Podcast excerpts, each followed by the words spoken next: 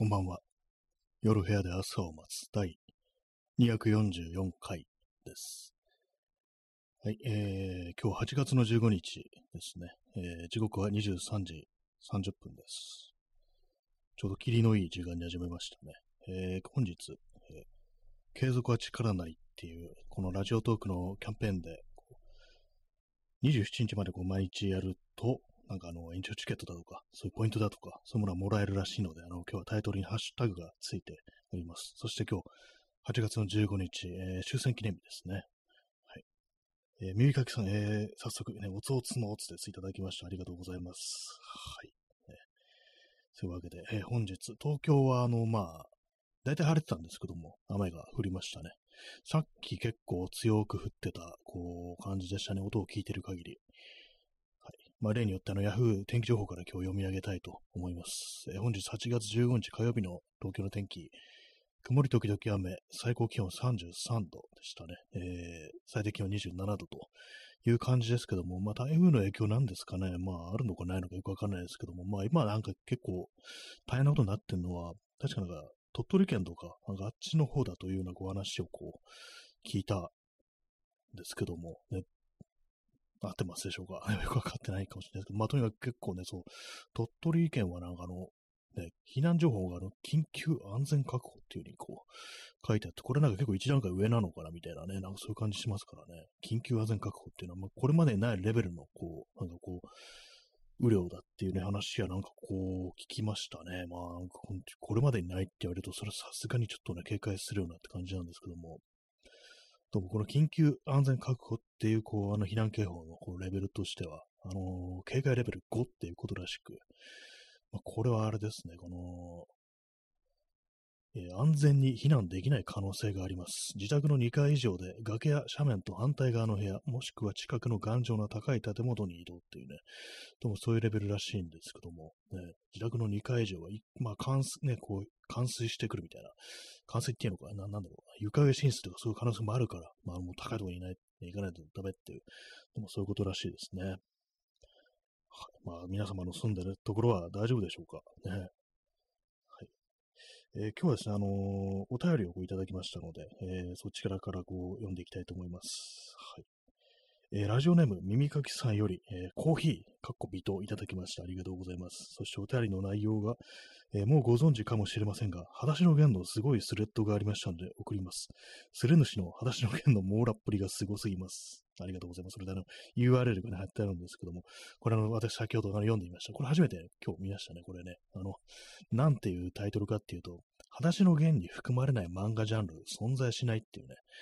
シリアス、ギャグ、バトル、恋愛、スポーツ、ホラー、ありとあらゆるジャンルをも出している模様っていうね、まあ、このスレッドを立てた人がそういうふうに最初にね、こう書き込んでるんですけども、その後はね、その書き込みでね、あのー、なんていうか、こうリクエストに答えて、そのね、ジャンルに対応する、あの、裸足の弦のコマを、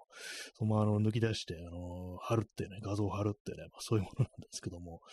これそうですね、ほんと網羅っぷりがね、なんか本当にすごいんですよね、これね。私もね、だいぶね、あれです、ほんと、こう、形のゲアね、こう読み込んでますけども、それでも、ね、こう、これを見るまで忘れてるっていうようなコマが結構ありましたからね、なんかね、何でも、何でもかんでも出てくるっていう。まあ確かにね、なんかこう、ありますよね。あの、裸足の弦ってなんか結構その、まあ戦争の原爆の、まあそういうものをこう描いたものでありますから、非常になんか暗い作品なんだじゃないかっていうね、非常に教育的な作品なんじゃないかみたいな、そういうことを思われてたりするのかもしれないんですけども、結構ね、その漫画として娯楽としてもね、かなりこう、いいんですよ。面白いんですよ。ね、まあ、こういうの、ところがね、こう、結構ね、まあ、あの、その評価の高さみたいなのに繋がってんのかなと思うんですけども、ね、まあ、そういうのもあるんで、皆さんも裸足の弦、ちょっとね、読んでみてもらえるといいんじゃないですかね。今なんか最近あの、コンビニに置いてあるっていうね、なんかことらしいですからね。なんかあの、図書館に裸足の弦を置かなくなって、まあ、だったらってことでなんかあの、出版社の人がなんかこういろいろこう尽力して、コンビニに置くようにね、置けるようななんかそういう形のね、まとめ、まとめってなんだって感じですけども、まあそういうね、あの、愛蔵版じゃないですよね。まあ、とにかくそういうね、あの、コンビニ版の裸足の弦っていうものをなんか出したなんていうね、なんかそういうことらしいです。まあ、そういうわけで、ね、ちょっとね、あの、手に入りやすくなってるっていうのはあるんで、あのー、どうなんですかね、コンビニ版だと、まあ、全巻なんですかね。あの、そのコミックスだと、あれなんですよね、10巻、全10巻なんですけども、まあまあね、こう、量ですけども、まあ、コンビニのやつがどのくらい読めるのかわかんないですけども、ね、ちょっと気になる方、なんかそういうね、あの、さあと手に取りやすいところで、ね、ちょっとあるということでね、あの、読んでみてください。面白いですよ、普通にね。はい。まあ、内容、まあそういう、まあ、あの、戦争だというものを、ね、だとかそういうものを描いているという点でも、こう、非常にね、なんかこう、いいんですけども、ね、それ以外のもうエンターテインメントとしての側面もあるぞというね、話でございました。ね、この最初、このスレッドの最初の方に貼ってあるコマで、あのですね、こう、主人公のね、弦が、中岡弦がね、あの、お経屋のね、あの、お経をね、覚えてるんですよ。なんかどういうエピソードかちょっと私も前、だいぶ前にちょっと読んでて忘れちゃったんですけども、あのね、お経を唱えることができるんですね。覚えてるんですね。それもあって、じゃあちょっとバイトで、あの、亡くなった人のところ行って、まあこの状況だから、なかなか坊さんとかも来てくんないっていうね、そういうところがあるから、あの、ちょっとバイトになるぞ、これ、あの、お経とかあげられるからって感じで、そういう、ね、商売始めるんですけども、その時入っ、まあその亡くなった人の家に、こうね、こう行くときに、まあ、窓の外からまずね、あの、まあ、顔に白い布かけられて、横通ってるね、仏さんがいるんですけども、それをなんかこう覗きながら、いひひ、死んでる死んでるっていうね、いうそういうコマがって、その後、まあ、あの、入っていって、玄関から入ってきて、ギャハハハ、毎度あり、お経屋でございますっていうね、この度はお亡くなりになられそうで、おめでとうございますって言いながら入ってくんですけども、当然その後ね、もう、ぶん殴られるってね、そういう、まあ、あるんですけども、ね、ありましたね、この展開ね。はい。ちょっと座り直します。まあ、そういうわけで、あの、こう、いろんな魅力があるぞというね、まあそういうことは、まあ結構ね、あの、思い出せました。ね、面白い作品だと思います。はい。ありがとうございます。耳かきさんね。ご貴重な情報でした。私初めてこのセレットを読みましたね。あまりこの手のこう、まとめるっての、まとめっていうのは読んだりしないもんでね、裸足の弦ね、こう、ね、もうちょうどね、8月の15日ですからね。ありがとうございます。はい。えー、P さん、えー、異常気象の日本において地方に住み続けるリスクが高まっていることを考えると、ますます東京への人口の集中が起こり、ますます異常気象が悪化。まあそうですね、結構その地方だと、ほんとなんかこう、近年は、そのね、あの台風だとか、こう、大雨、豪雨のそうダメージみたいなものがかなり結構大きいですよね。山のそばとかこういると、それこそ土砂崩れとか、結構ね、なんかあの、頻度で起こってるよなってことを私感じるんですけども、実際ね、なんか本当こう、そうなると、ここはちょっと危ないな、みたいな感じでみんな引っ越したりして移動が始まって、それでまあ都市部に、で、都市部って言ったらどうせの東京だみたいな感じで、まあ人が集まると、ね、まああのー、当然のごとくね、まあやっぱりこう、集中すると、やっぱりなんかね、あれと分散しないとね、その、まあ、なんていうか、こう、人が集まったら、まあ、それだけあの、二酸化炭素がどんどん出ますよね。まあ、そういうのも確かに蒸気症悪化するっていうのは考えられそうなんですけども、ほんとなんかバランス、バランスが悪くなるっていうね、まあ、そういうことですよね。なんかね、えー、コーヒー、アイスコーヒーを飲みます。インスタントです。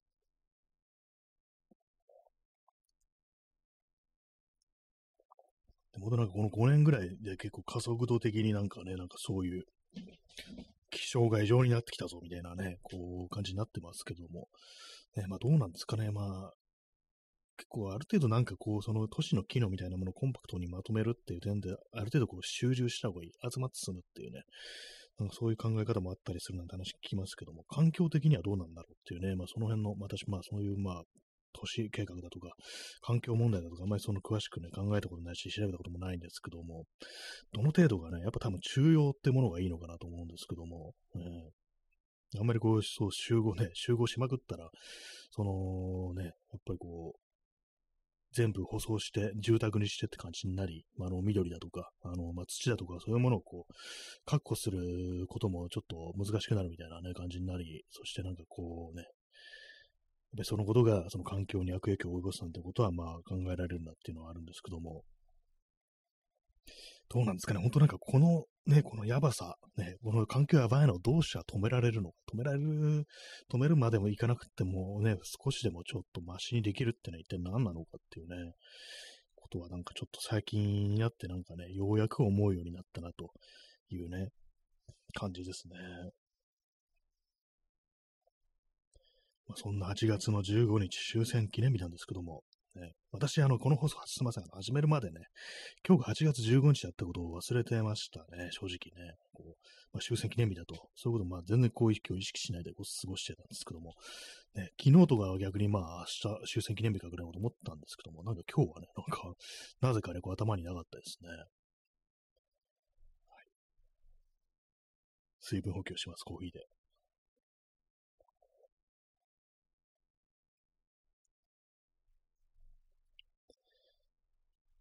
まあそういう感じも今日はね、あのー、まあでもなんかあんま空気ないですよね、世間に。まあ私がテレビ見てないからっていうのもあると思うんですけども、ね、まああんまこの8月の15日らしさみたいなものはなんかあんま感じないような気がして、なんかね、こう毎年っていうか、毎年じゃないかもしれないですけど、なんかこのぐらいの時期で、なんかいつもね、こう、カーッと晴れてたようなこう印象がね、こう、あるんですよね、なんかね。でもなんか今日はね、雨っぽいっていうまあでも晴れ晴れてたか、半分は晴れてましたね。なんか、私もかなり適当なね、ことを言ってますね、ほんとね。なんか、まあね、そういう感じもあって、なんかちょっと変なね、なんか、8月15日だなっていう気がしますね。えー、P さん、えー、ビルの屋上緑化義務、えー、樹木伐採税、緑地免税、あそうですね、そういう感じのね、まあ、計画ってものがなんかこう、必要になってくるかもしれないですね。なんか屋上の緑化とかね、なんかこう、いろいろこう、取り組んでる時期もね、なんかあったような気がするんですけども、なんかあんまこう聞かなくなりましたよね。まあ、樹木の伐採税ね、そうですね、樹木伐採。本当なんか最近よくね、聞きますからね、開発に伴ってね、切っちゃうっていう。まああの、枯れてる、立ち枯れてるとかね、まあそういうんであればなんかちょっとね、あれもね、切るしかないのっていう時もあるのかもしれないですけども、なんかね、やっぱこう、切ってますよね、どんどんね。緑地ね、緑地もどうなんですかね、昔と比べて増えてんのか減ってんのか、やっぱその、開発されると、やっぱその、あんまこう緑地のスペースなくなってるっていう、まあ、渋谷なんかね、あの宮下公園なんかは、ね、前は土だったしね、こう木もあったけども、今はなんかほんと舗装して、で、なんかこう芝生とかね、こうありますけども、芝生のとこ入れないですからね、あれね、なんかね。行くとなんか、まあ、やっぱりこう、すごく暑苦しい感じありますからね、普通になんかこう、ね、コンクリ、コンクリみたいなのね、こう地面がこう固まってますから、全然なんか涼しげな感じはせずにね、なんかもう、なんかあれですよ、でかい宝石みたいな感じに私には見えるんですけども、まあ、居心地悪いですよね、そこね、なんかね。えー、ヨシリンさん、えー、半導体工場を作ろうと思っている熊本が結構水害とか頻繁してるの大丈夫かなと思っています。あそうですね。確かになんかあの辺もね、熊本とか地震もなんかね、まあ、ありましたよね。確かに半導体、まなんか半導体がなんかすごくなんか、ね、こう少ないね、こう手に入らないみたいな、そういうのがこうあったし、なんか今なんか Suica っていうのは、まあ東京だとね、あの電車に乗るのに必要なああいうやつ、なんかああいうやつっていうかあの、ね、あのカードなんですけども、それがなんか今、こう、新しくね、なんか買え、買えないというか、なんか作れないというか、なんかそういう状態になってるらしいですね。なんかね。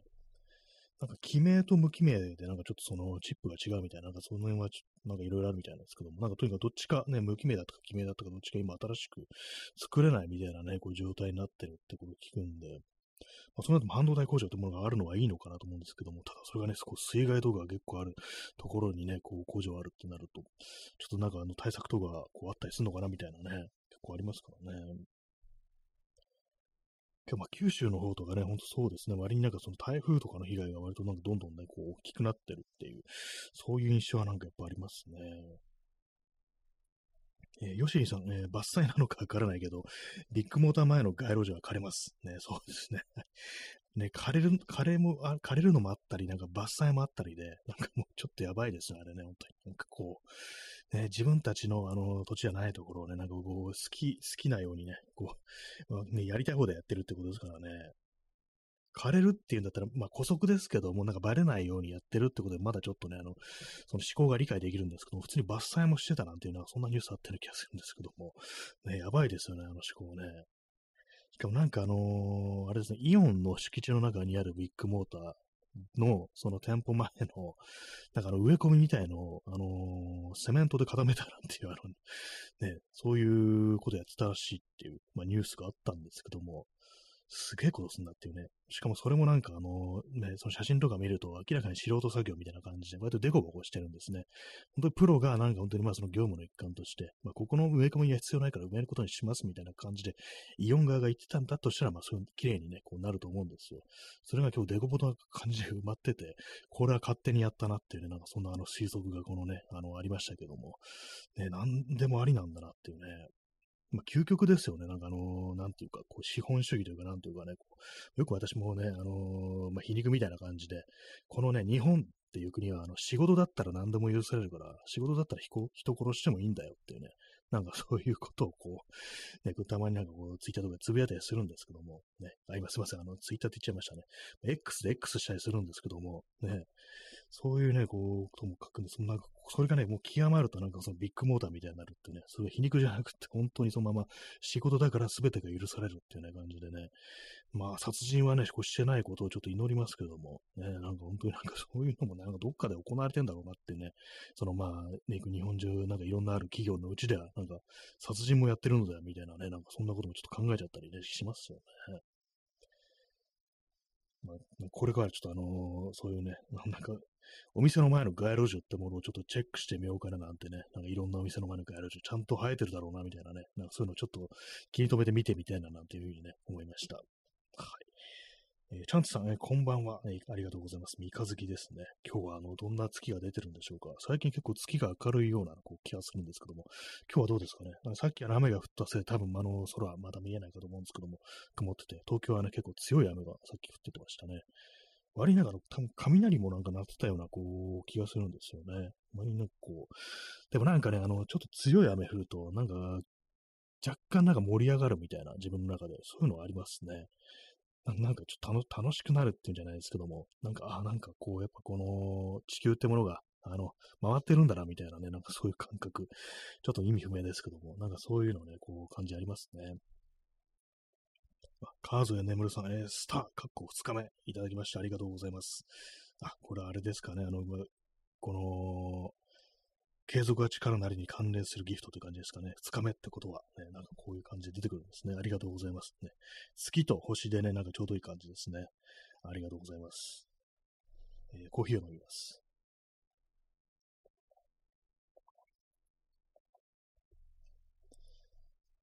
まあ、そんなね、あの、継続は力なり、えー、2日目のね、終戦記念日という感じなんですけども、なかなかあれですね、このハッシュタグをね、あのタイトルにつけるってちょっとあの、忘れちゃいそうですね。まあ、そういうのもあるんでね、私あのちょっとあの、ポストイットみたいなあの、付箋にね、あの、継続は力なりってあって、それをいつもまあこの、まあ、オーディオインターフェースが、あの、私のパソコンっていうか、液晶モニターの前に置いてあるんですけども、そこにあの、ペタッとね、それを貼ってます。そこに継続は力なりというふうに書いてあるんですけども、なんかね、こう書いてあってもね、やっぱあの、忘れますね。普通になんか。ね、やっぱ当たり前になっちゃうんですよ。ね、こうなんていうかね、こう脳内ミュートするみたいな、こう、ただの紙だとね、ほんとそうですね。動いてたりしたらまだあれなんですけども、やっぱただの紙だと本当になんかね、こう、常に視界に入るところに、まあそういう風にペタってね、こう貼ってあっても、ちょっとね、あの、やっぱこう、忘れがちですね、なんかね。はい、まあそんな感じで2日目のスターありがとうございました。まあというわけで、えーなんですかね、本当は暑いぞというね、まあそういうことは本当思います。ね、まあでもなんかあの、まあちょっと前に、ちょっとまあかだいぶ前ですけども、私部屋の中に、ね、観葉植物を置こうかなみたいな話をしてたんですけども、全然まあそれにやってなくって、なんですかね、でもやっぱり置いとくとなんかあの、ちょっとあの、空気が良くなるのかなみたいな、ね、ことは思うんで、あとまああれですね、あの、まあ人間あの酸素空気ね、あの酸素吸って二酸化炭素を吐き出すって感じですけども、それから部屋の中にちょっとあの草とかね、こう置いておくと、なんかこう、よくわかんないですけど、循環が良くなるっていうか、私の吐いたね、二酸化炭素を、えー、草がね、植物が吸ってくれて、そこからね、あの酸素出てくるっていうね、なんかこう、そんな感じになるのかな、みたいなね、ことをね、こう、割にこう、ちょっと思うようになりましたね。なんかその環境のこといろいろ考えてたら、だからまあなんかちょっと部屋にね、置いた方がいいのかなっていうふうに、ちょっとね、やっぱ思いますね。えー、ヨシリンさん。携帯に見たことない電話番号からかかっていました。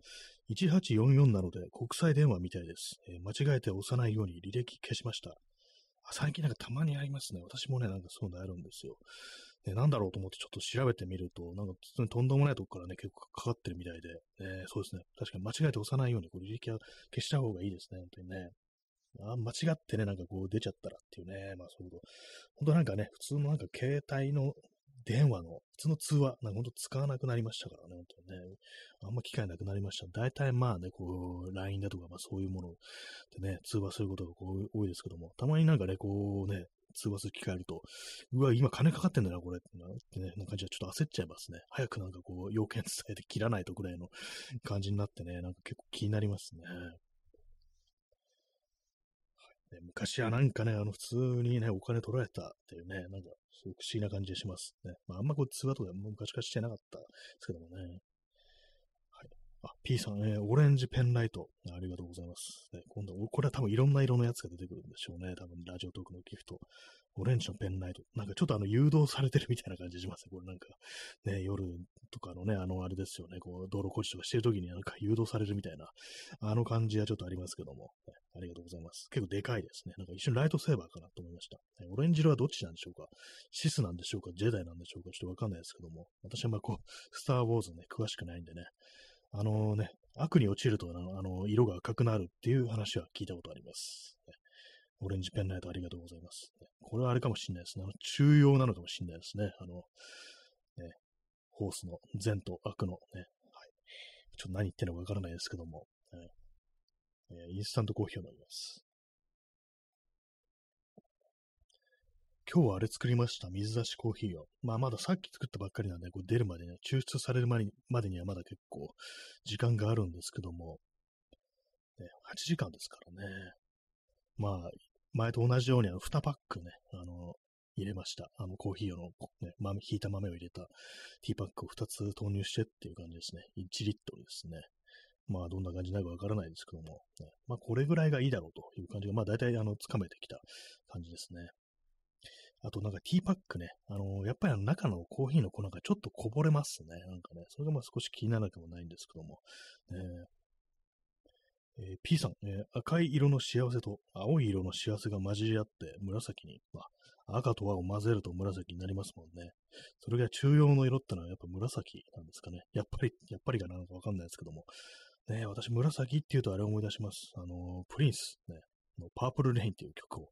思い出すんですけども、ね、なんかいつも思うんですけども、あの、ちょっとあの、コーラスの部分の、ね、あの、なんかあの、プリンスがシャウトする部分、なんかあれ定期的に聞きたくなりますね。なんか、I know, I know っていうね、ふうになんかシャウトする、ね、こう、ところがあるんですけども、ね、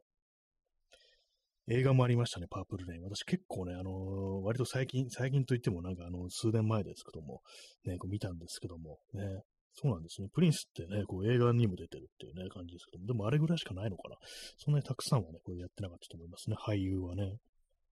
はい。えー、耳かきさんね、紫の鏡。あ、これあれですね。あの、それ二十歳までに覚えてると死ぬっていうなんかあの怖い話ですよね。ね、まあ、と私はちょっとあの、二十歳過ぎてますので、ね、こう、大丈夫なんですけども、ね、なんかありますよね、そういう怖い話ね。なんか紫の鏡って何ですかねちょっとなんか不思議な感じですね。鏡の、鏡の部分が紫なのか、それともなんかあの、周りのね、あのー、部分が、あの、紫なのかちょっとよくわかんないですけども、まあ、色のついた鏡ってそういえばないですね、そういえばね、なんかね。あるのかな？まあ、あるのかもしれないですけども、普通一般的な鏡ってのは、まあ、当然のごとくね、こう色がついてませんけれども、ね、紫の鏡。すいません。このね、放送を聞いてる方で、あの、二十歳未満の方がいましたら、あの、うわーって思ってるかもしれないですね。多分いないと思うんですけども。ねまあでもわかんないですからね。ほんとなんか若い人も聞いてるかもしれないっていうね。まあそういうのありますからね。実は10代も聞いていたなんていう。まあラジオトークだとまあちょっとあんのかな。そういう人も結構若い人もいるんですかね。もしかしたらね。まあ、あんまりこう他の人の放送を聞かないんであれなんですけども、まあなんか結構ある程度ね、年の、こう、まあ成人してる人が多いっていうね、感じだと思うんですけども、えー、P さん、えー、伝播することで現実化する回あ。結構その怖い話の中にはそういうね、やつありますよね。こう、都市伝説的な感じで始まっていって、これ最終的になんかこう、ね、本当にそれが現れてしまうっていう怖い話っていうのは、まあ結構ね、こうありますよね、なんかね。本当なんかあんなね、自分でもね、こう、口から出まかせ嘘を言ったはずなのに、だからそんなことはあんなのがいるはずがないのになぜかいるっていうね、まあそういうタイプの声話って割となんかこう、あるようなっていうね、感じですね。えー、ヨシリンさん、えー、プリンスの名前がマークになった時もありますね。読み方、ジ・アーティスト。あそうですね、結構長いんですよね。ジ・アーティスト・フォーマリン・ノン・アズ・プリンスってなんかそんな、なんかすごい長い名前だったなってあったんですけども、戻りましたね、なんかね、あれね。なんだったんだろうって思うんですけど、結構長いことあの、マークだったね、時ありましたよね、なんかね。あのマークの形のギターを使ってる時期がなんかプリンスだったような気がするんですけども、ね、なんか、あれは一体何だったのかっていうね。まあでもそのプリンスもね、なんかもう亡くなってしまってこの世にいないっていうのはなんかちょっと不思議な感じしますね。あんまりその年が、まだ50代だったようなね、こう、気がするんですけども、なんかあの、年の割になんか非常に若く見える、なんかそんな感じの人だったというね、気がしますね。えー、P さん、えー、例えば貞子。あ、貞子もね、なんかそんなね、リングのね、貞子ですね。そういった話でしたね。あれもね、なんかね、こう、結構私あの映画、けね、割と最近見たんですよ。最近って言っても、まあ、あの、数年前ですけども、ね、結構ね、あの、怖かったですね、なんだかんだでね。あんまりその和製ホラーみたいなのってそんな見てなかったんですけども、あ、こういう話だったのか、みたいな感じでね、結構割に怖かったです、あれはね。貞子。ね、なんか貞子ってなんかあのね、ほんと白い服着て髪の毛長い人みたいな、まあ、すぐ貞子みたいなね、なんかそういう、なんかあの、完全に出来上がりましたよね。なんかその見た目のなんかこうね、あるあるみたいのでね、すぐ貞子って言われるね、いろんなね、本当になんかあの、世の中広いですから、あの、貞子さんって名前の人、まあ今だとね、少ないかもしれないですけども、まあね、普通の名前ですからね、言ってみれば、多分いると思うんですけど、結構ね、どう思ってるんでしょうか。ね。えー、コーヒーのね、最後の一滴を飲み干します。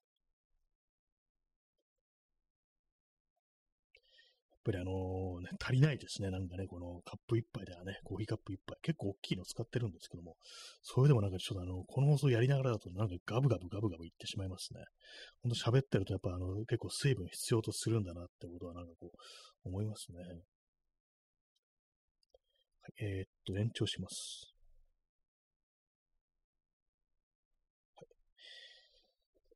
はい。まあ、そのような感じのね、8月15日、ね、まあ、スペシャル、終戦記念日スペシャル。ね、あんま関係ないですけど、喋ってる内容、全然関係ないですけども、せず裸足の弦ぐらいですけども、ね。まあ、なんていうか、こう、戦争について語るってのは、まあ、ちょっと前にね、あの、結構やりましたからね。まあ、あんまこう、そんなに喋ることも、まあ、ないんでは、ないんですけども、うん、なんかあの、首を元をなんかね、蚊に刺されてるような気がします。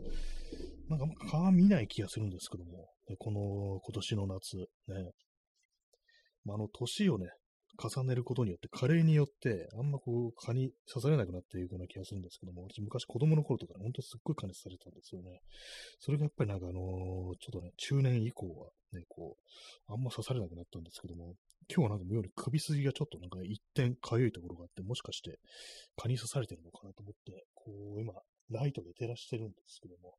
ちょっとね、見づらい位置なんでね、わからないです。はい。ね。えー、蚊に刺されてる情報でした。どうでもいいです、本当にね。はい。ちょっとあの、時事、時事に言及するんですけども、あ、ちょっとその前にあの、ヨシニさん、暑すぎると蚊が飛ばないらしいですね。あ、そう、やっぱそういうのあるんですね。30度、35度とか、ね、そんな日続きましたからね、実はもう死滅したんですかね、あの、ちょっと前の暑さの中でね。でも、そうすると今度のなんかのね、最近のちょっと雨降りの中で、どんどんなんか増え増えるかもしれないですね、この後ね、なんか、棒フラみたいなのがね、こう、まあ、子供をね、こう、蚊が子供を産んで、ね、それはあの、あれです、もう成長してね、こう、蚊になっていくかもしれないですね。まあ確かになんかそう、暑すぎるとね、セミとかもなんかこう、あんまね、あの、セミの声とかも聞こえなかった気しますからね。やっぱなんか虫も死ぬぐらいの暑さってことでね、もうこれはもうやばい異常気象だというね、こう感じになりますよね、というね。大丈夫なんでしょうか、地球。ね。虫がいなくなったらもう終わりだって感じしますけどもね、こうなんかこの世界というか惑星も終わりなんじゃないかなっていうね。はい。えー、今ちょっと時事に言及するってね、言ったのは、なんかあの、ちょっとね、あの、ツイッター見てたら、あの、なんかの韓国のあの DJ の女性のね、あの DJ、DJ ソーダっていう名前らしいんですけども、なんか面白い名前だなと思ったんですけども、そのまあライブというか何というか、まあ、その DJ プレイを披露、お客さんの前で披露するフェスみたいな時に、今なんかあの、そのね、DJ ブースから離れて、あの、観客の前、まあ、野外フェスみたいなところなんで、まあ、あの、柵みたいのがあって、その向こうにこう、お客さんたちが、オーディエンスがこういるわけなんですけども、そこにまあ、その柵のとこギリギリ近寄ってったら、まあ、あの、体を触られたっていうね、そういうのがあったりして、なんかね、こう、ああ、やっぱいるんだっていうね、そういうやつっていうね。で、そこがなんかあの動画みたいのにやっぱこう捉えてて、で結構ね、なんかこ、こいつね、こう、触ってやがるぞみたいな話になったりしてますね。なんか結構ね、その腕とかね、こう掴んでたりして、そこれはちょっと危ねえわっていうね、感じだったんですけども、なんか、でもそういうことがあるのは、なんかその日本、今回日本に来てやプレイしたとき、初めてだみたいなね、ことをその本人がね、書いてて、ね、こう、X、X で X してて、ね、こう、それがたくさんのね、こう、リエクシズされてて、ね、こう逆にもう私あの X って言ってやろうぐらいの感じになってるんですけども、まあ、イーロン・マスクとかに、お前 X って言ったよなと思って、お前ポストとか今言ってるけども、最初 X って言ったらこの野郎って、お前 X って言えよって、なんか逆にちょっと問い詰めたいところなんですけども、ちょっと今無理やりなんか X って言ってるんですけども、ね。はい。まあ、あの、そのまま X、X したんですけども、ね、なんかその、まあ、動画あったりしてね、腕掴んでる人がいたりして、なんかちょっとびっくりしましたね。なんかでも、あの、その、一番なんかね、その、も、もろに触ってきたのは、なんか、もう男性じゃなくて、なんか女性みたいな、なんかことを、まあその本人がね、こう書いてるんで、まあその通りなんですよ。ね、なんか、あその場合、なんかど、どうなんだろう、これみたいなね、こう感じのね、考えちゃいますね、なんかね。まあでもなんかね、あれですよね、本当にこう、やっぱ、なんかすごくこう露出の多い格好をされてると、もうそういうスタイルの、ね、こう人らしいんですけども、やっぱりなんかそういう風な格好してると、あれなんですよね、こう、まあそんな格好してるからみたいなね、ことやっぱ言われたりするんですけども、まあなんかね、こう、ちょっと私考えてみたんですけども、逆転させ、性別をちょっと逆転させてみようと思って、でもね、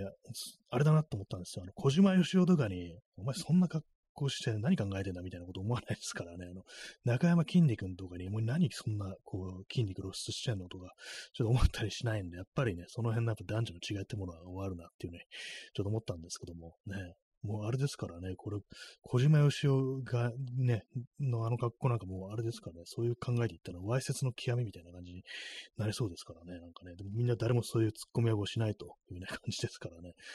ここはまあ確か女となれば、ね、なんかそういうこと言われてしまうというね、わかんないですけども、ね、小島よしももしかしたら、あの、同じようなね、こう、ムーブを、まあ、芸人とね、あの、DJ で違いますけども、したら、なんか股間とか掴まれたりするのかもしれないですけども、わかんないですけどもね。まあ、なんかそんな事件があったな、という感じでね、なんかこう、あれですね。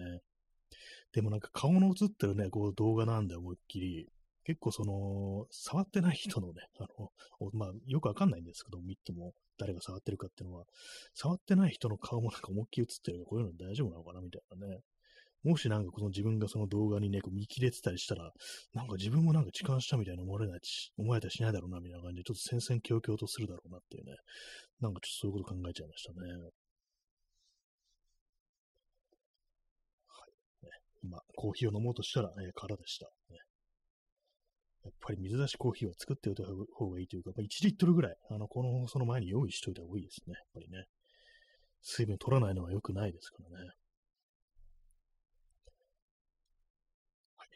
まあ、時事に言及するっていうね、結構まあ、あのー、ま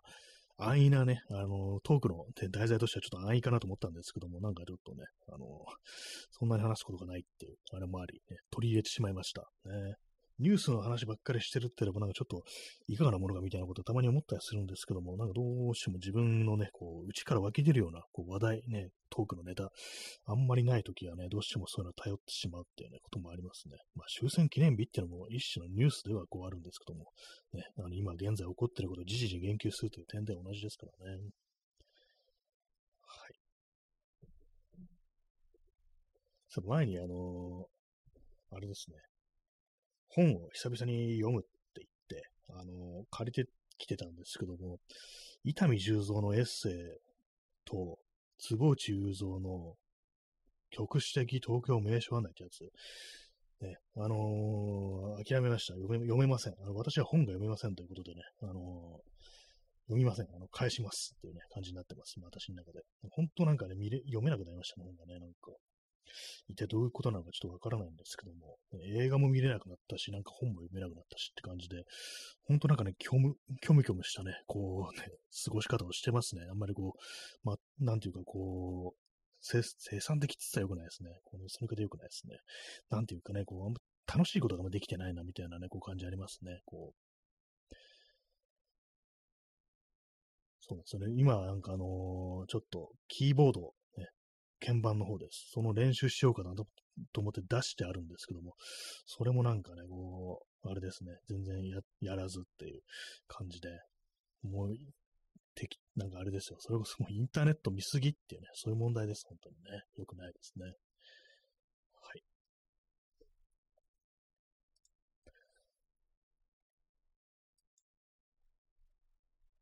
えー、時刻は0時5分ですね。8月の16日になりましたね。16日です、ね。8月後半戦という感じなんですけども、なんかね、え、もう2週間って感じです。私の感覚だとね、まだ、まだ7月ですよ。体感ではまだ7月なんですけども、まあ残念ながらもう8月の16日っていうことで、そうすると2週間経ったらね、もう9月なんですよね。やめてっていうね、昨日も同じようなこと言った記憶があるんですけども、ね、本当こう、もうそろそろこのね、ラジオトークの放送もね、あのー、記念日を迎えると。ね、多分、多分8月の18日だったと思うんですよね、まあ。ね、その日が、まあ、この初回のね、あの、このラジオトーク、あの、もう最初収録でしたけども、その放送だったんですけども、まあ、随分時間が経ったよなと思いつつ、ね、体感では全然そんな時間が経ってるように思えないっていうね、まあ、これはあのね、あの、若くない人間のね、感覚ですね、本当にね。なんかあのー、2020年に、まあそのコロナうんぬんとか言い始めて、で、まあ今2000、2000って今言っちゃいましたね。2023年のね、8月、まだ結構な数のね、人が周りでコロナになってるっていうね。まあ弱毒化はまあしたのかなね、まあ、死の危険みたいなものはね、ある程度こう、下がりましたけれども、ね、なんかね、まだやってんだって感じでね、ちょっとまあ、最初は考えてなかったな、こんなことってね、感じです。こんな長く続くとはっていうね、そういう感じですね。えー、ヨシニさん、えー、全然違うケースだけど、稲村亜美さんという人が、えー、始球式をやるときに、中学生の集団に襲われたことがありました。あ、なんかありましたね、これね。私も結構印象に残ってます。なんかそのね、始球式、まあ、ボールを投げるんですけども、その時、まあ、その、稲村亜美っていう人、なんかあの、グラビアアイドルみたいな、確かそういう人だったと思うんですけども、ね、中学生の集団に襲われた。なんで中学生がいたのか。なんかあの、まあ、要はその、イベントの,、ね、の中で、まあ、そういうふうに、こう、マウンドに上がってるとか、まあ、そういう感じで、あの、乱入してきたとかじゃなかったと思うんですけども、それがなんかね、まあ、あの、盛り上がってわーってなる、ね、こう、家庭で、あの、あれですも触っていくっていうね、なんかそう、体を触るっていうことをしたっていうね、痴漢ですよね。痴漢の集団にな、集団痴漢って感じになっちゃったっていうね、そうなりましたけどもね、なんかこう、ななんでああなるのかなみたいなね、こう、とってまあ、まあ、今回のね、その DJ ソーダって人の件でもちょっと考えたりするんですけども、あの、性欲とはまあちょっと違うのかなみたいなね、感じのことはやっぱり思いましたね。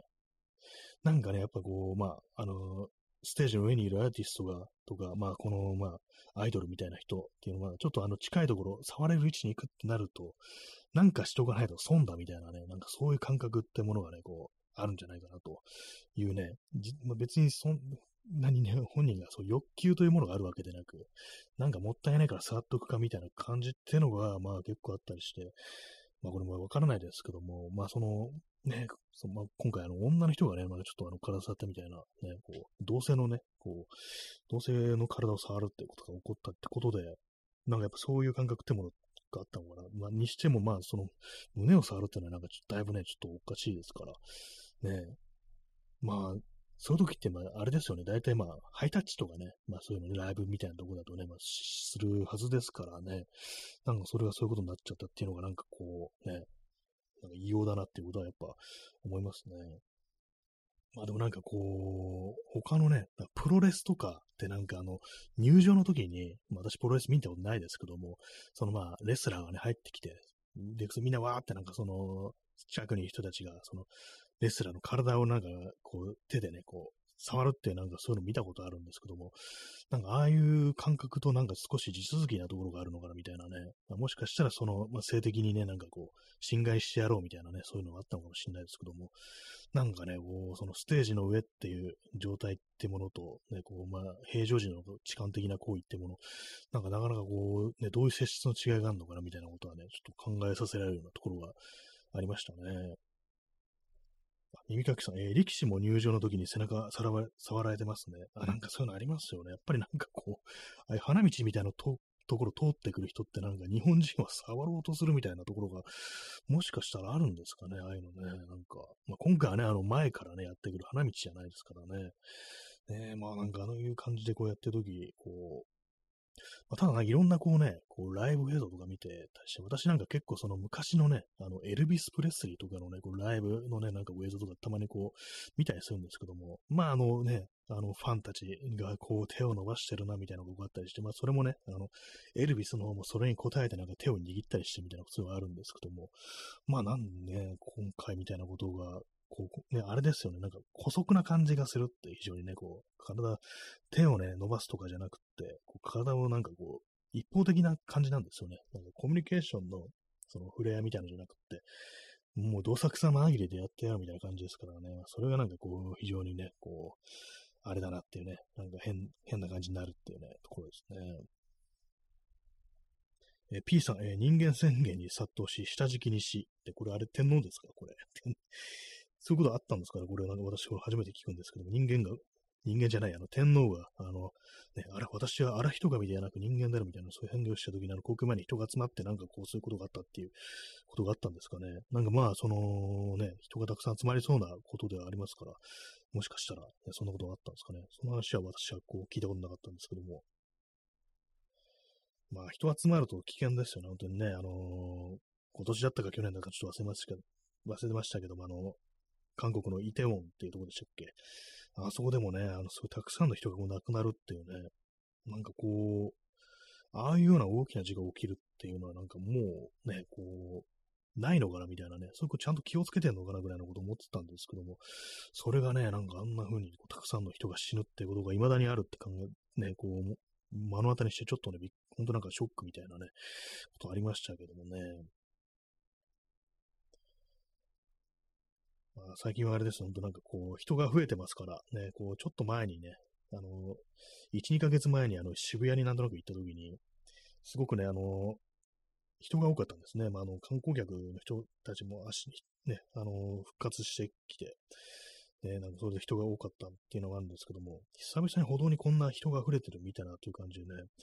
まあ、お祭りの時とか、ああいうのがどんどんどんどんね、こう、連なっていくと、まあ、どっかのタイミングで、あの、詰まっちゃって、それで、まあ、あの、後ろからどんどん来るし、みたいな感じになって、それでね、こう、倒れて、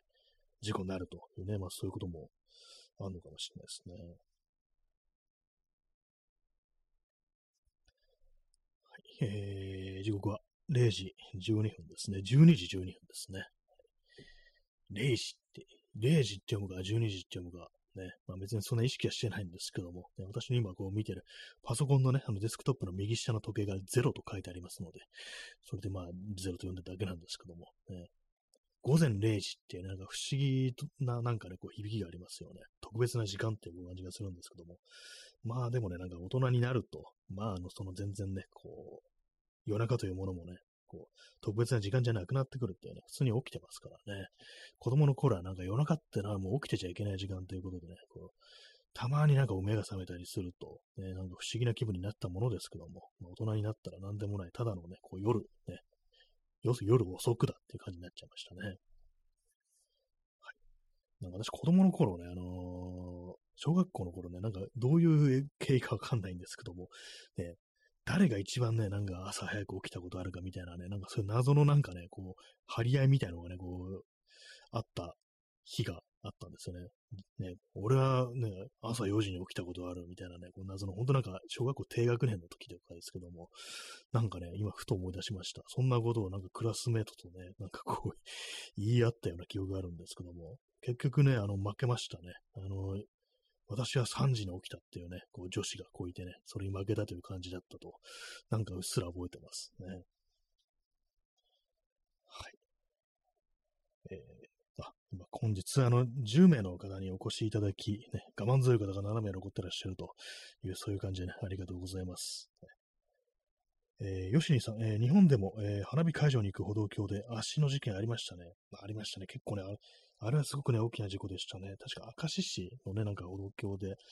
あれもね、歩道橋の上でね、なんかみんなぐわっと倒れちゃったみたいなこともあって、本当まあなんか、かなりたくさんのこう人がこう、亡くなったというね、こう記憶あるんですけども、結構な数でしたよね。ちょっと今検索してみますね。明石。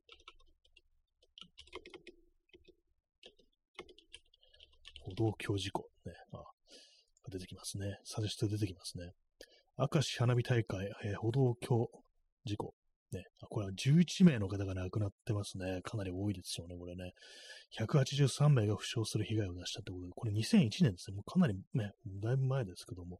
やっぱね、このその群衆整理みたいな、そういうね、こう、まあ、人がたくさんあって、将棋倒しみたいな、そういう時って必ずこのね、こう、事件、事故の話がね、こう出てきますけども、やっぱこれは非常に大きかったんだな、というね、ことがね、こう、伺えますね、本当にね。2001年ですからね、まあだいぶ前ですけども、本当こう、あれからね、こう、あんまりこう、そういうようなね、こう、なかなかったですね、そういう将棋出しの事故みたいなことはあんま聞かなか聞かないっていうか、あんまこう、その後ね、こう、なかったような、そんなになかったような気がするんで、まあ、ある程度というか、結構まあ、その、こういうの注意するように、ね、そういうまあ、意識がね、こう、出来上がったのがみたいな感じだったんですけども、ね、まあでもね、まあ今度はあのコロナで、まあちょっとあのそういう感覚とも少し鈍ってて、そこからまたなんか人が増えてくるとちょっとなんかね、あの事故の可能性とかがなんか高まったりするのかなみたいなことはちょっとね、思いますね。まあ私は基本的に人のたくさんいるところまあそんなにはこう好きではないんでね、あの花火大会とか、ちょっとね、あのー、多すぎって感じのね、あれ、まあ、昔なんか行ったことあるんですけど、花火大会、2回ぐらい。もう人が、人がね、あれなんですよ、もう、あの、終わってから、あの、帰るのに時間かかりすぎみたいな感じで人が多すぎて、それでもうなんかもういいやって感じになりましたね。ね、なんかこう、そう、なんか2回ぐらいね、花火大会行ったことがあるんですけども、なんでしょう、なんかあの、細かいこと忘れちゃいました。ただ単にね、あの、帰り、あの、すっごい時間かかったぐらいのね、ことしかなんか思い出せなくって、なんですかね、なんかこう、だんだんだんだん人間ね、こう、年を重ねることによって、過去の記憶というものが曖昧になっていくのかなと思ったんですけども、ね、なんか誰と行ったかもね、ちょっと覚え出せないんですよね。なんかね、何だったのかなっていうね。そう、この間なんかあの、琵琶湖の花火大会で、あの、有料席ね、VIP 席みたいなのがあって、それとね、それに配慮してないのかわからないですけども、あのー、目隠しを、その会場のね、その近くの、その道路のね、こう、ところに目隠しをしたなんて話、こう、ニュースあったんですけども、なんかあれ、今年だけじゃなくて前からやってたみたいな、なんかちょっと情報もあったりして、なんかそれちょっとね、本当のことはどうなのかわからないんですけども、だからもう人があんまつまんないように、その場所に集まんないように目隠しをした説みたいのもなんかどうもあって、本当かわかんないですけどもね、なんかね、なんかそういうことを書いてる人がこう、いたんですけども、まあでもなんかね、目隠し、ね、なんかこう、せこいよな、みたいな感じの印象はなんかどうしてもね、受けてしまいますよね。見せないっていうね、ことですからね。4メートルの確かね、こう、その、ついたてというか、ついたてって言わないか、壁みたいなのを立てて、まあ、工事用のフェンスみたいなのなんでしょうね。そういうのを使ってやってるなんていうね、こう話でしたね。まあでも私は花火はもうあれです、音だけ聞くっていう感じにしようかなっていうね。まああの別に あの、こう東京の神宮の花火とか、あの、結構音とかね、あの隅田川とかも聞こえてきますからね。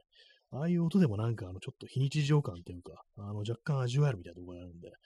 もうやっとるな、みたいな感じでね、あの、今後は音を聞いていこうかな、なんていうふうに思います。ね、私、あの、雷の音とかも結構好きなんでね、なんかああいうの、なんかあの、どっかで大きい音がしてる、なんかあの、騒いでるっていう音聞くの、なんか割とこう、いいんですよね。祭り林が聞こえるみたいなね、こういう感じですね。今なんかお祭りとかで祭り林ってやってんですかね。流してますよね、あのね、普通に音源をね、あのスピーカーとかでね。なんかね、あれも、あれで、ちょっとね、ずっとループしてますから、あの、本 当なんか会場とかお祭りの会場いる人、ちょっとうんざりすんだろうなと思うんですけども、ね、まあでもなんか本当に実際人力でやらせるとなるとね、ちょっと大変ですからね。祭り話、ね、具体的に何なのか、どういう楽器を使ってどういう音出してるのかよくわからないですけども、なんかこう、頭の中の祭り林っていうのがなんかこうもありますね。祭り林が聞こえるっていうのはね、あの昔のドラマがありました。ね、あの、証券が、こう、元競輪選手、ね、再起を目指す競輪選手っていうね、こう、話でしたけど、まあ私当然のこと見たことないんですけども、全然リアルタイムじゃないんで、なんかね、あの、その、気になってるんですよね。どっかで見る、見れる機会ないのかなみたいなね、こう、全然その、配信でもないし、ね、あの、ディスク化もされてないってことらしいです。えーそのサントラがね、サントラとか音楽を作ってるのが、あのー、柳ジョージなんですね。あのミュージシャンのね。もう亡くなりましたけども、私その、祭り林が聞こえるっていう曲があの、結構好きなんですけども、割になんかその、柳ジョージの祭り林が聞こえるっていうのは、こう、何ですかね、こう日本和物のなんかこう、フリーソウルっていうんですかね、ああいうのね、わかんないですけども、なんかそういう、こう、捉えられ方をしてて、あの、DJ の間では結構人気のある曲だなんていうね、こう、話をなんかどっかでね、こう、耳にした覚えがありますね。結構あの、普通にあの YouTube とかね、そういうもの聞けますので、祭り橋が聞こえるっていうのを検索して、こう、ね、興味があるから聞いてみてください。えー、0時、えー、20分ですね。本放送も残りあの10分となってまいりましたけども、ってなんかそんなあのね、あの、改まっていうこともないんですけども、なんかこういう感じの時報っぽくなんかね、こう読み上げるのってちょっとあの、ラジオっぽいなと思って少しあの、気分が盛り上がるようなところあるんですけども、昨日あれですね、ラジオブースみたいなものをなんかちょっと DIY してみようかみたいな話をしてたんですけども、一切手をつけてないです。前は単純にあの、ついたてみたいなのを作って、あの、音をね、あのー、吸吸音材みたいなのを使って、まあ、ちゃんとなんとかこう、まあ、よく聞くのが、あの、あんま音が響かないようにすることを、あの、デッド、デッドにするっていう風に言うらしいんですけども、なんかそういうことやってみようかなって、ちょっと思ってるというね、思ってるだけって話でしたね。私は大体あの、主な活動が思うことなんで、あの、行動は含まれてませんので、ね、大体まあ思ってるっていうね、感じですね。はい。ね、まあ、とりあえず、とりあえずはこう思っていこうじゃないかというね、まあそういう感じでございます。ね、私、あの、こう私の好きなね、あの、こう漫画で、漫画じゃ、もう原作あの、夢枕バグなんですけども、神々のね、こう、いただきっていうね、こう、登山者のね、こう、小説、ね、これあの、漫画化してるのが谷口次郎なんですけども、それでね、あの、ね、こう、まあ、要は、山に登ってて、もうほんと精魂突き果てて、もう足がダメならね、腕で生えてね、腕がダメなら歯で張っていけっていうね、なんか最終的にはこう、目で、目だけでもそこに行けっていうね。で、まあ、最後はもう思えっていうね、ただただ思えっていうね、そういうふうにこう、いうね、こう、シーンがあるんですよ。まあ、その感じですね。私はもう思うことをしていますので、ね、最終的に最終手段ですね。まあ、あの、普通にやろうと思えばできるはずなんですけどもね、とりあえず思うことを、あの、ほぼ活動のね、あれに、こう、カウントしてるという感じでございます。はい。えー、P さん、えー、思った時に願いは半分叶っていると言います。あ、なんかそういうのありますよね。こう。ね、そうですね。まあ、思、そう考えると私はなんていうか、ちゃんと思えてないのかもしれないですね。もうちょっとね、あの、思わなきゃいけないかもしれないですね。もう思いがちょっとあの、私、ちょっとあの、不十分かなと思えてきました。ね。なんか思うが、思うってあの、ことが今ちょっと渋滞してますけどもね。思、思っていこうと思います。ね、本当にこう、ね 何言ってんだって感じですけども。ね。まあ一年イヤーも通すという言葉ありますからなんでね。まあ、イヤーも通すってのは、それはあの行動なんですけども、実際まあ、体を動かしてますからね。まあね、まあ、皆さんもちょっと思っていこうじゃないかと、という感じですからね。今、雨が結構、あの降ってますね、結構。ね、雷はね、この音は聞こえないですけども。まあ、雷もなんかね、鳴ってると盛り上がりはするんですけども、ちょっとあの、落ちたらね、嫌ですからね。あのね、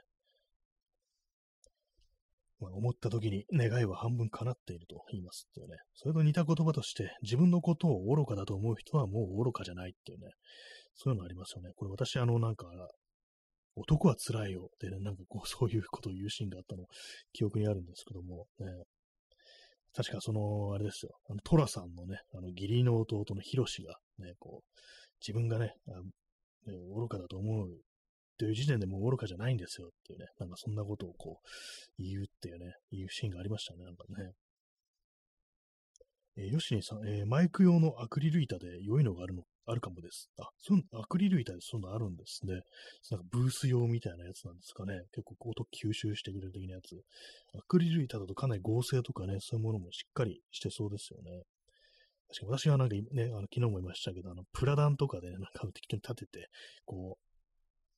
そこにあの、まあ、スポンジみたいな貼ろうっていう感じだったんですけども、確かにね、なんかプラダンってなんかあの、まあ、軽くって、まあ、チャチなものですから、あの、気分的になんかま盛り上がらないみたいな。やっぱりね、なんかこう、そう、アクリみたいなね、こう、ちゃんとしたものがあると、お、なんかこれはブースター、ちゃんとしたブースターみたいな感じでね、気持ちの上で盛り上がっていけるっていうのが僕あるんで、そうですね、そういうのがいいのかもしれないですね。やっぱりなんかちょっとね、あのー、なえてしまうっていうのはね、なんかちょっとあれですからね、なんかダサいこう、おしゃれじゃないっていうね、どうしてもそういうもの、なんかこう、だんだんね、そういうものに触れてるやる気をなくすみたいなね、そんな感じのありそうですから、ね。ちょっとまあなんか作るにしても洒落た感じにするっていうのは確かに大事かもしれないですね。まあ、私もなんかこう、いろいろ DIY とかね、こうやるときありますけども、その見た目とかがね、結構まあね、破滅的な感じになるので、大体まあね、こう、機能してればいいだろうみたいな感じでね、仕上げとかが非常になんか汚いみたいな感じのことが、まあよくあるんで、なんかそういうのをね、なんかもう少しね、こう、ちゃんとした、ね、見た目が結構ね、様になってるものっていうものを、ちょっといろいろ作っていきたいななんてことは思うんですけども、えー、今日はあれですね、なんかちょっとあのー、壊れたものちょっと直してくんないかみたいにね、あの、ちょっと言われたんですよ。やっぱなんかね、あの、まあ、結局のところ直せなかったんですけど、部品がなんかね、ちょっと欠けてて、まあ、ちょっとこれ、まあ、なんかこう、なくなっちゃってるんで、なんか、新しい、その部品だけでも、その、まあ、物太郎とかで買った方がいいんじゃないですかみたいな、そういう風に返したんですけども、でもやっぱりなんかその、まあ、要は結構ね、あの、その場だけ使えるように、なんか少しだけあの手直しして、まあ、返したんですけども、なんかそういう感じで物の修理するのってかなり気分いいなっていうふうにね、なんかちょっと思いましたね。まあ最近なんかこう、結構その手仕事というかね、なんかその DIY とかそういうものがかなりいい加減っていうか、あれやろう、これやろうみたいなものが結構思いつつも全然やってないっていう感じなんでね、なんかこう、そういう感じでこう、人からなんかちょっとね、あの見てくれって言われると、やっぱあの、やりますね。当たり前ですけども。断るのもあれだなと思って。ね、なんかやっぱこう、物を直すっていうのは、こうそのなんか精神衛生に良いみたいな、そういう感覚っていうのは結構ありますね。まあ今なんですかね、身の回りで壊れてるものはね、ないんですよ。ね、簡単に直せそうなものがないですね。この間、あの、ちょっとあの、作業机の補強みたいなことをやったんですけども、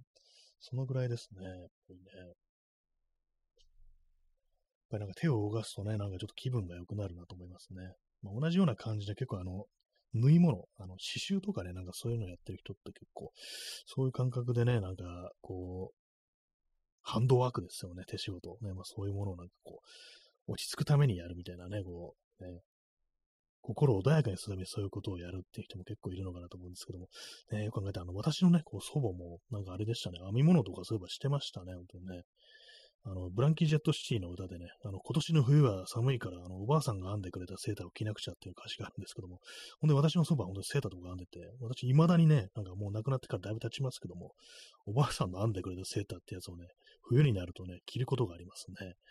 前もなんかこのラジオトークだったか、ポッドキャストで話したと思うんですけども、普通にもあったかくてね、まあ、ちょっとかなり、あの、形としては割とこう、ゴツゴツしてるっていうか、ね、結構ボリュームがある感じで、あの上になんか羽織るのがちょっと結構大変な感じなんですけども、やっぱ暖かいなというふうにこう思い、今ちょっとね、あの虫食いなのか何なのか、ちょっと穴が開いてるところもあるんですけども、やっぱりこう寒くなるとね、あのー、こうね、セーターを着ながら、あブランキー・ジェット・シティの、確かに冬の動物園だったかな、そういうタイトルの曲で、ね、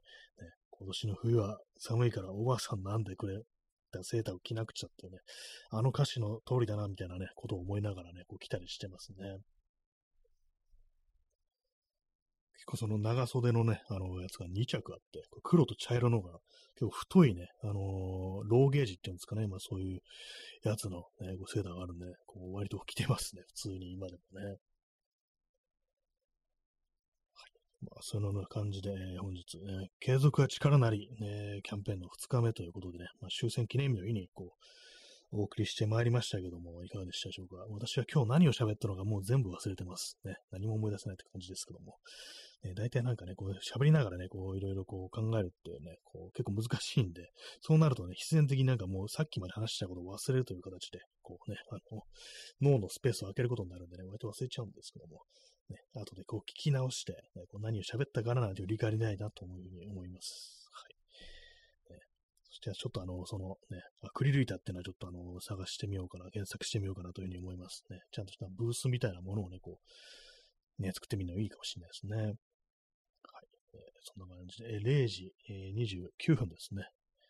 ちょうどね、あの、12時半に終わるという感じになりそうです。ね、ヨシンさん、えー、お疲れ様のお茶いただきましてありがとうございます。ちょうど水がないものでね、ちょうどいいところにいただきましてありがとうございます。はい。まあ、そんな感じでね、こう皆さんもまだね、ちょっとあの台風とか、これからまあ来るところもあったりだとか、まあ今大変なところもあったりすると思うんですけども、ちょっと気をつけてね、こう、お過ごしくださいという感じで、ね、まあ、湿度も高いですからね、逆に調子悪くなるなんてこともありますから、まあそういう感じで本日の放送、そろそろ終わりたいと思います。